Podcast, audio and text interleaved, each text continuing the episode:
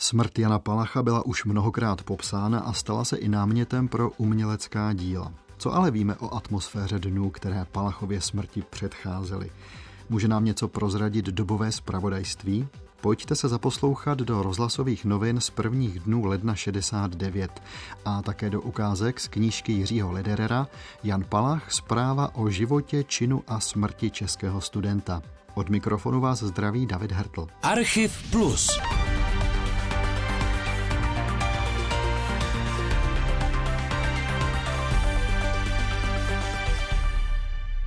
Poslechl jsem si více než 20 hodin rozhlasového zpravodajství z ledna 1969 a v archivu Rádia Svobodná Evropa jsem objevil pasáže z knížky Jan Palach od Jiřího Lederera, které načetl sám autor. Myslím, že jak dobové zprávy, tak skvělá Ledererova knížka mluví sami za sebe a že vnímavý a citlivý posluchač nepotřebuje pro následující chvíle další komentář.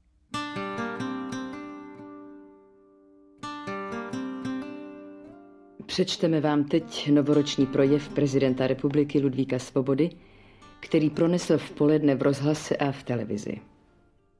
Moji drazí spoluobčané, rok 68. včera skončil, aby vešel do historie našich národů. Hovořím k vám v prvních hodinách roku nového a je mi, jako byste vy všichni, kdo mě posloucháte, byli přede mnou. Ve vašich očích vidím plno zvídavosti, zájmu i nadějí, v některých i obavy. Chápu vaše pocity. Vždyť nejsem jen s vámi, jsem také jedním z vás. Váš zájem je i mým zájmem. Vaše starosti jsou i mými starostmi. Co nám letošní rok přinese? Tuto otázku si dnes klademe všichni, vy i já. Věřte mi, rád bych vám řekl, že se nám bude všechno dařit, rád bych vám slíbil, že všechno brzy bude. Ale nemohu to učinit. Nebylo by to odpovědné. Nemohu vám slíbit snadnou a lehkou cestu. Musím vám říci, že nadcházející rok nebude snadný, nebude bez obtíží. Záleží však na našem odhodlání a poctivé práci, jak rychle tyto obtíže odstraníme. Na nás záleží, jaký bude zítřek této země. Přehled hlavních zpráv. Jak jsme vás informovali už během dne, skončila dnes ráno schůze předsednictva ústředního výboru komunistické strany Československa, které projednávalo politickou situaci. V jednomyslně přijatém prohlášení se jeho členové obracejí ke všem občanům s vůči myšlenkou, že naše země dnes potřebuje především klid, činorodou práci a praktické činy. Společnost nemůže trvale žít v rozporech a napětích na pokraji politické krize, v níž i malicherné příčiny mohou vyústit v tragický konflikt, zdůrazňuje prohlášení a konstatuje, že taková nebezpečná situace v poslední době vzniká. Rozvinuly se akce, které vyvolávají nedůvěru vůči stranickému a státnímu vedení a vyhrocují problémy, jež by v důsledcích mohly ohrozit základní zájmy našich národů a států. Různé ultimativní požadavky vzbuzují trvalý neklid a emoce, které mohou být zneužity proti skutečným zájmům našeho lidu. Tyto činy, pokračuje prohlášení, ženou naši společnost do konfliktů, jejichž důsledky si iniciátoři snad ani nedovedou představit, pokud si je ovšem sami nepřejí. Považujeme proto za nutné upozornit občany na vážnost situace a na důsledky, k nimž by mohly vést jakékoliv neuvážené kroky, které, byť by se vydávaly za podporu polednové politiky, mohou její provádění ve skutečnosti jen ohrozit nebo znemožnit.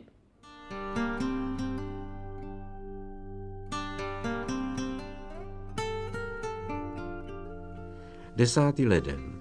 Jan toho dne jel vlakem domů z Prahy, normální návštěva ve Všetatech. Ve vlaku potkal učitelku z devítiletky ve Všetatech, celou cestu si velmi živě vyprávěli, Jan učitel tak plasticky líčil situaci na vysokých školách. Cokoliv vyprávěl, vždycky k tomu dodával jednu větu. Něco by se mělo stát. A tu větu opakoval několikrát. Naznačoval, že nálada v republice je příliš ospalá, že veřejnost propadá jakési blíže neurčené beznadějí.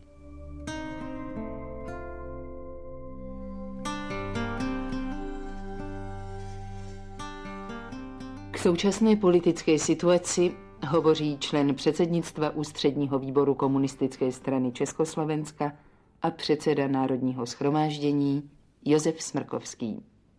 Jde o to, že jasným principem, zásadou státní politiky je proletářský internacionalismus, snaha žít v míru, přátelské spolupráci a vzájemném porozumění se všemi mírumilovnými státy, což platí především o našich spojencích, zemích socialistických, v prvé řadě pak o těsném vztahu k Sovětskému svazu, bez něhož, pochopte to prosím všichni, zleva doprava a zprava doleva, naše socialistická republika v tomto rozděleném světě prostě žít nemůže.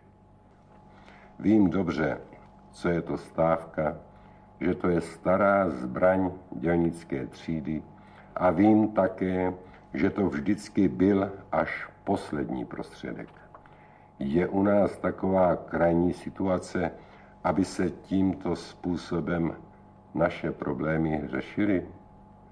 Berme v úvahu, co to dnes znamená pro náš stát, jeho vnitřní stabilitu i mezinárodní souvislosti.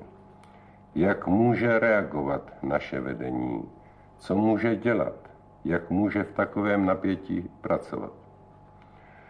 Včerejší prohlášení předsednictva strany varuje před činy, které by mohly mít následky, jež nikdo nemůže předvídat. Já vás o to prosím, naléhavě prosím, aby každý v této chvíli velice pečlivě vážil každý krok. V současné době dochází z krajů, okresů, stranických a společenských organizací projevy souhlasu s prohlášením předsednictva ústředního výboru KSČ. Spolu s tím je ústřednímu výboru vytýkáno, že takovéto stanovisko mělo být zaujato už dříve. S těmito připomínkami se Byro ústředního výboru stotožňuje a tím více si váží všech praktických opatření, která směřují k tomu, aby byl zachován klid a pořádek a bylo zabráněno organizování nátlakových akcí. To považujeme pro řešení velmi naléhavých politických, sociálních a ekonomických problémů v současné době za rozhodující. Tiskový mluvčí vlády vydal dnes toto dementy. V Praze a v dalších místech se dnes dopoledne rozšířily zprávy o tom, že sovětské jednotky obsazují některé závody, redakce a ústřední úřady. Načetné dotazy tiskový mluvčí vlády sděluje, že tyto informace se nezakládají na pravdě a mají zřejmě zanášet mezi obyvatelstvo neklid a nejistotu.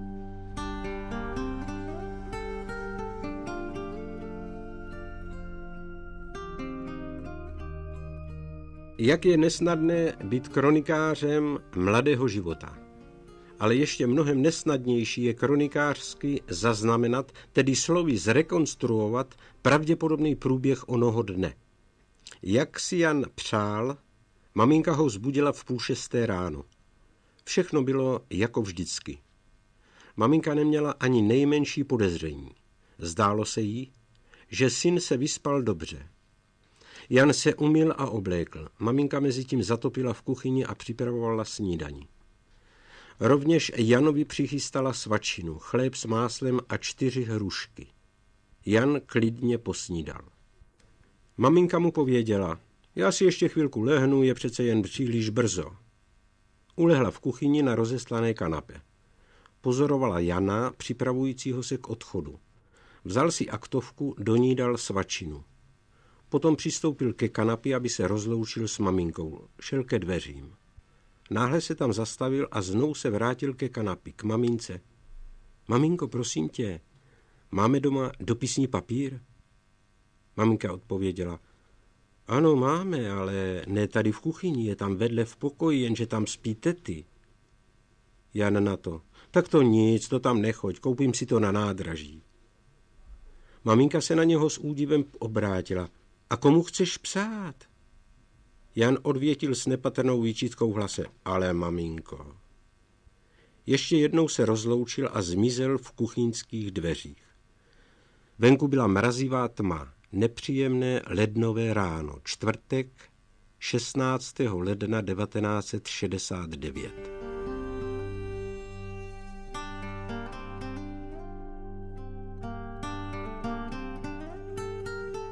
A teď už máme na vysílacím pracovišti záznam projevu prvního tajemníka ústředního výboru komunistické strany Československa, soudruha Alexandra Dubčeka.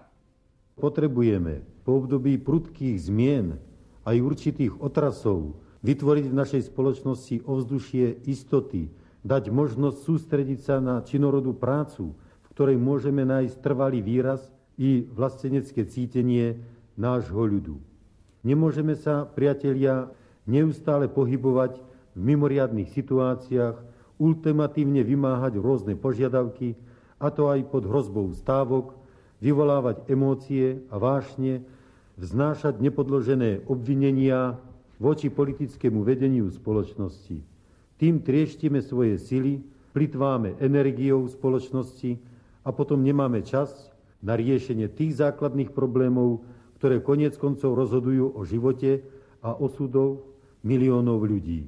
Preto predsedníctvo ústredného výboru považovalo za svoju povinnosť vystúpiť proti neuváženým kampaniam, ktoré sa v poslednej dobe rozvíjajú a ktoré by mohli svojou logikou prekročiť dokonca i hranicu, za ktorou by hrozili také konflikty, ktoré by bolo možné riešiť len krajnými prostriedkami.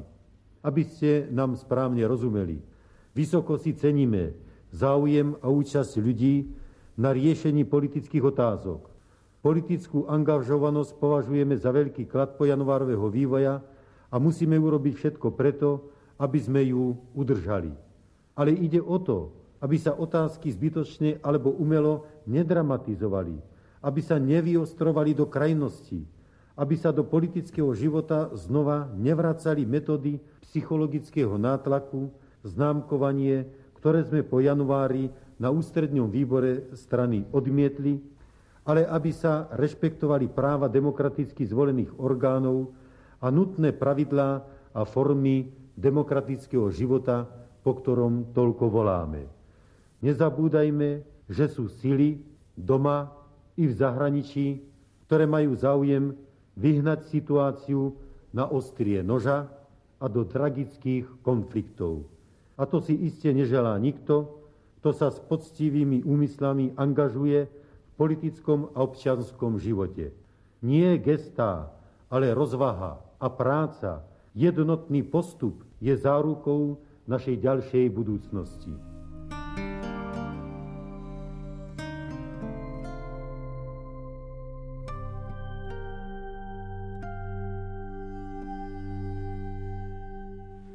Když přijel do Prahy, začalo svítat.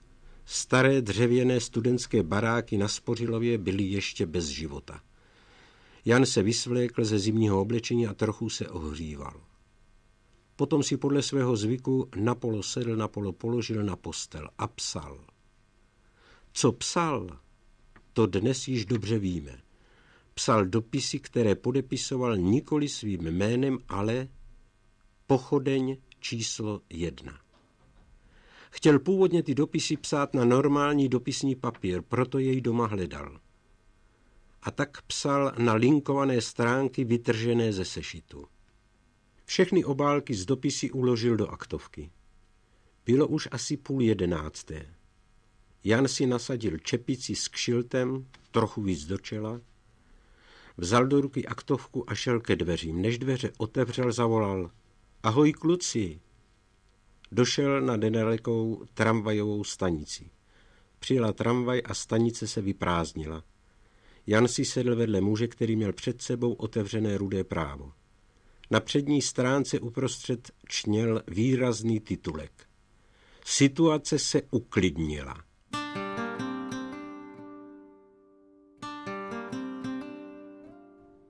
Moskevská pravda konstatuje, že českoslovenští komunisté a všichni pracující projevili znovu rozhodnou vůli bojovat za další upevnění a rozvoj socialismu, za posílení přátelství a spolupráce Československa se Sovětským svazem a druhými bratrskými socialistickými zeměmi. A nyní hovoří člen předsednictva Ústředního výboru komunistické strany Československa a předseda Ústředního výboru Národní fronty Evžen Erban. V posledních týdnech narůstal v naší zemi neklid a napětí. Nejsme a ještě zřejmě dlouho nebudeme v situaci, aby nám nemohla vážná politická krize, kterou bychom si sami vyvolali, způsobit těžké a dlouhodobé škody. Dnes méně než kdy jindy si můžeme z vážných národních důvodů dovolit plítvat svými silami, ať politicky či hospodářsky. Vedlo by k neodvratitelné prohře, kdybychom pod vlivem nezodpovědné agitace byli všichni ochotní třeba proti sobě stávkovat, méně ale pro sebe pracovat. Všichni jsme ve větší či menší míře v posledních měsících citově pobouření a jen obtížně v sobě hledáme věcné přístupy k životně důležitým otázkám naší socialistické republiky. Připomeňme si jen zkušenosti posledních několika měsíců.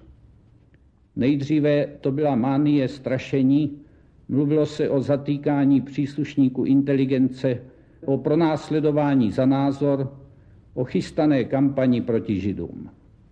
Několik měsíců později zase nastoupila skoro mánie stávek. Byli jsme svědky toho, jak i třeba zcela klidní lidé, nebo dokonce v jádru konzervativní duše mluvili o nutnosti stávek jako prostředku, který vyřeší naše problémy. A dnes mezi námi roste poznání, že ani panika, ani křečovitá gesta nám neprospějí.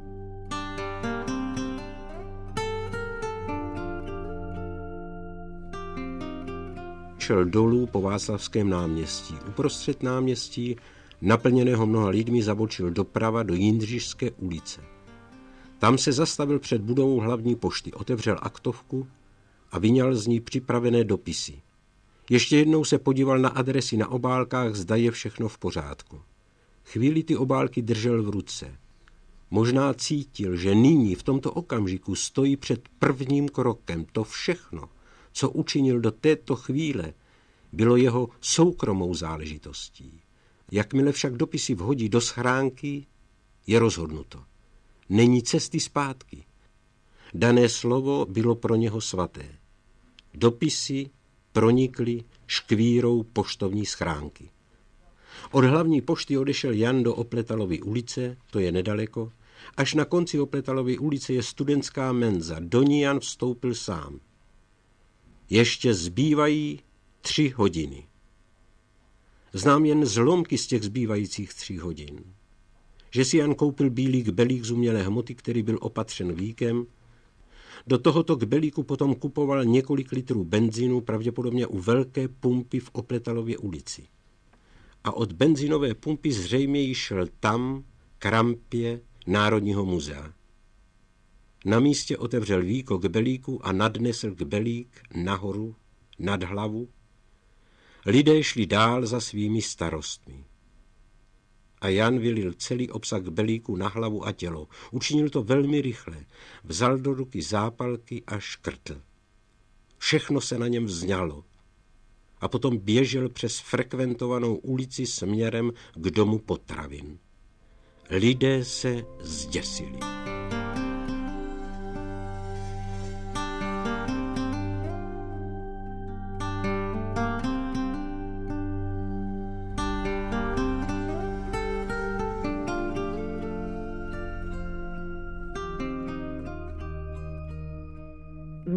Zpráva veřejné bezpečnosti v Praze sděluje, že dnes kolem 15. hodiny se na Václavském náměstí těžce popálil 21-letý JP, student Filozofické fakulty. Polil se dosud neznámou hořlavinou, zapálil na sobě oděv a přivodil si těžké popáleniny. Rychlým zákrokem dispečera dopravního podniku byl oheň na studentu uhašen a záchranná služba ho odvezla do nemocnice k ošetření. Motiv činu se vyšetřuje.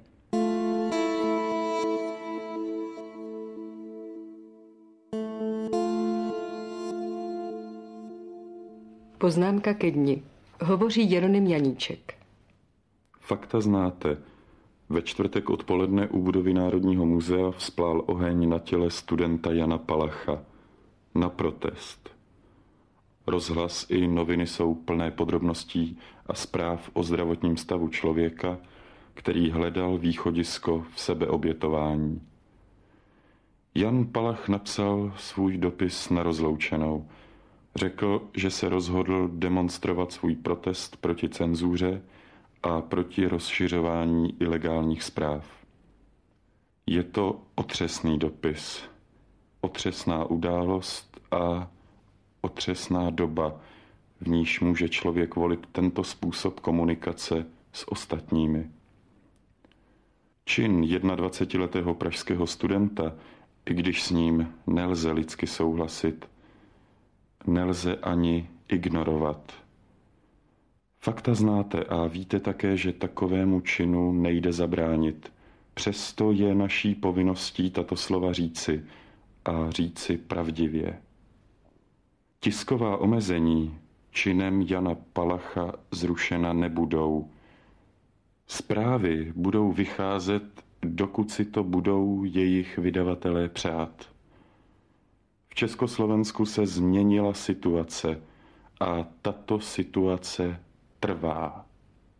Pravda, o svých ideálech rozhoduje člověk vždycky sám, ať mu ti druzí pomohou či brání. Ale toto usilování stojí za to žít. Můžeme usilovat o důstojný život a to lze jenom životem, v těch dobrých i v těch horších chvílích. A není to úděl malý, jsou lidé, kteří nám ho závidí.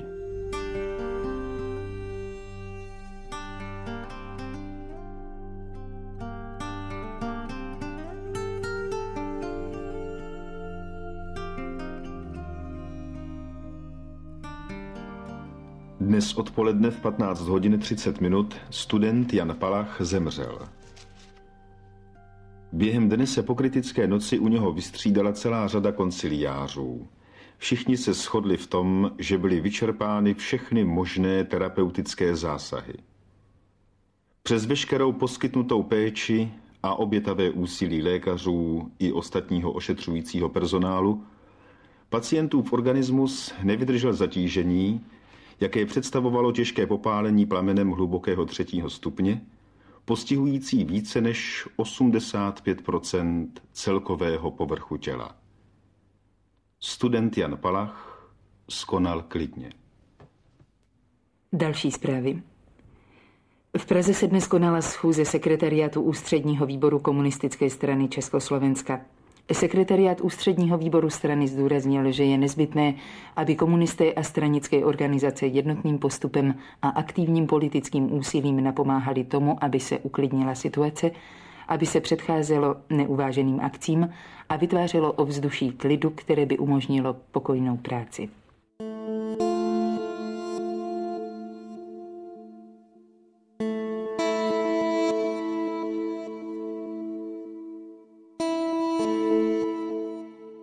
Cyklu Archiv Plus jste slyšeli pořad věnovaný smrti Jana Palacha. Technicky spolupracoval mistr zvuku Jan Schreier.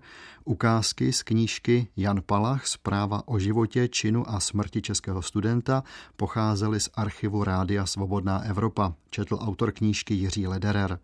Úryvky z dobového zpravodajství Československého rozhlasu vybral a od mikrofonu se s vámi loučí David Hertl.